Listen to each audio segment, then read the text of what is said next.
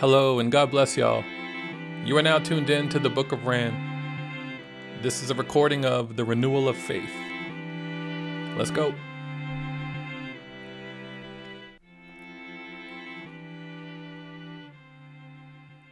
When I rewind back as far as the memory allows, I remember how we always had relatives living with us in our home growing up. Those childhood years are decorated with fond memories of various family members staying with us for extended periods of time. Everyone from aunties to older cousins and even family friends all took turns living in our home throughout those earlier years. This is a story about my grandparents from both sides. I wanted to share my observations of how they aimed to live such prayerful lives during the times when they stayed in our home. My recollection begins with my grandmother from our dad's side. She always lived with us for as long as I can remember. In fact, all of my earliest memories in this life have her in them. We called her Apo, even though that wasn't her birth name. We'd later come to understand that this was the term for grandmother in their native dialect, I believe. For a lot of Filipino families, this is how it was growing up, living with relatives. Even in the Americanized version of our culture, the togetherness of families still took fairly high priority. For us, it was commonplace to have relatives that moved to cities, states, and even countries, all in an attempt to stay as close as possible to each other as we make our way through this life journey. One of my fondest memories of Apo was the way that she prayed. She had so much devotion and such a visible connection to her personal faith. Every morning, she'd begin her day in prayer facing a statue of Jesus that stood on a wooden nightstand in her bedroom downstairs. Apo would usually kneel before that makeshift altar and whisper prayers out loud in her native dialect with her eyes fixed on that ceramic statue of the Lord. Later in the evenings, after ensuring we all had dinner and when everything was cleaned up and all the food was put away, She'd get ready for bed and retreat to her room. She'd finish the day by praying the rosary in a darkened and quiet environment only lit by a flickering candle. This cycle would continue each day without missing a heartbeat. That's what I meant by devotion. Years later, when I was well into my elementary years, Apo and our other two aunts who lived with us moved out of our house and into their own space in another part of town, not too far from our neighborhood in National City. For the first time in my life, we lived as a core family unit with no extended relatives in the house, just mom, dad, and us kids. Then, after some time had passed, my grandparents from my mom's side moved to California and ended up living with us next. Mama Connie and Papa Flor, that's how we referred to them, relocated to the mainland from Hawaii.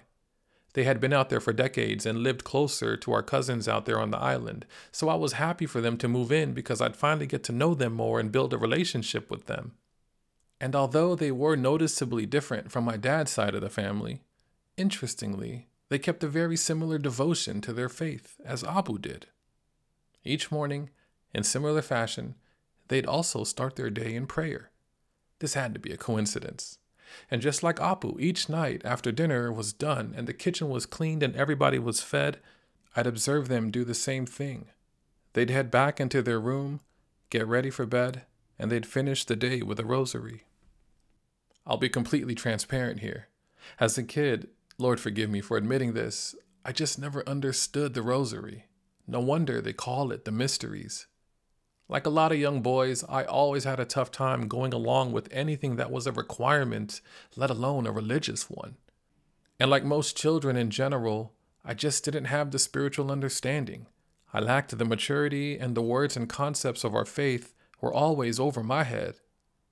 So even though I was puzzled by the rosary, to know that my grandparents from both sides honored their faith every night without missing a beat was fascinating and a curious thing for me to witness.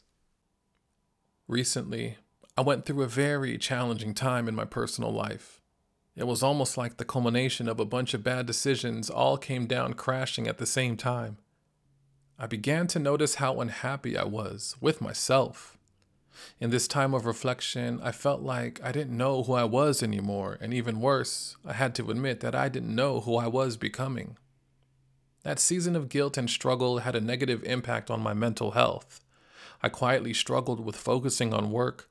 I became increasingly impatient with most situations, and on the outside, I was definitely behaving out of character. I'd go on days of silence. Those carried on for weeks, and I remember feeling the confusion and stress weighing heavily on my heart. In those moments when my fears and anxieties got the best of me, I'd take it out on those that I loved the most. Finally, when I felt like I'd reached the absolute bottom and had no more room to fall, I gave in and I turned to prayer. In this very moment, I still have no words to explain how, through that series of recent hardships, I was able to rediscover my relationship with my Lord and Savior Jesus Christ. There was one specific incident that made me re examine what was going on with myself and my situation as a whole. And while I'm saving the details for another episode, I will say this It was by His mercy and grace that something inside of me switched. I know this to be a fact. I also know that I wouldn't have been able to do any of this without my wife. She has such a resilient character and a spirit of patience. In what I believe were some of the darkest times I've ever faced in this life, I was blessed to be able to lean on her guidance.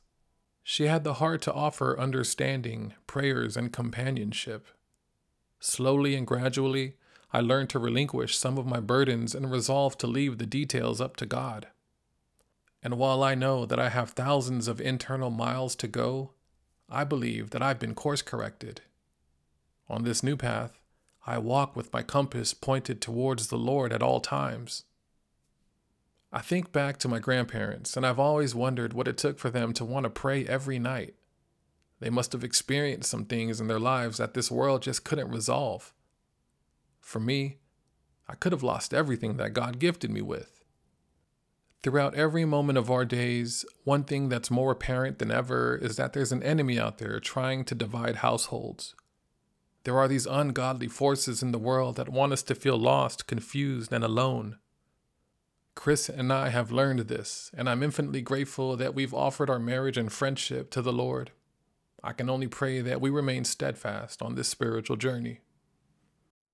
As we wake up to a fresh new year, I can't help but reflect back on 2021 and feel incredibly grateful and humbled that God decided to intervene. Since turning my heart over to the Lord, my days look and feel completely different from what they were just months ago. My heart feels lighter, there's a sense of clarity, and I feel hope. These days, I rejoice in the fact that we now pray together each night. Not only that, but I'm more than happy to fill my day with all new sources of content, such as reading the Bible, listening to faith based podcasts, and even singing along to church jams that I grew up on. Also, in this renewal of faith, my favorite part is that each night after dinner is done and the kitchen is cleaned up, my wife and I sit before this small family altar in our home and we pray the rosary together. We pray for our children, pray for our family, our friends. We pray in thanks, we ask for forgiveness and strength. And in the most simple way we know, we honor our blessings in an almost identical way to how our grandparents used to. All glory and thanks to Him. God bless y'all, and happy reading. Rand.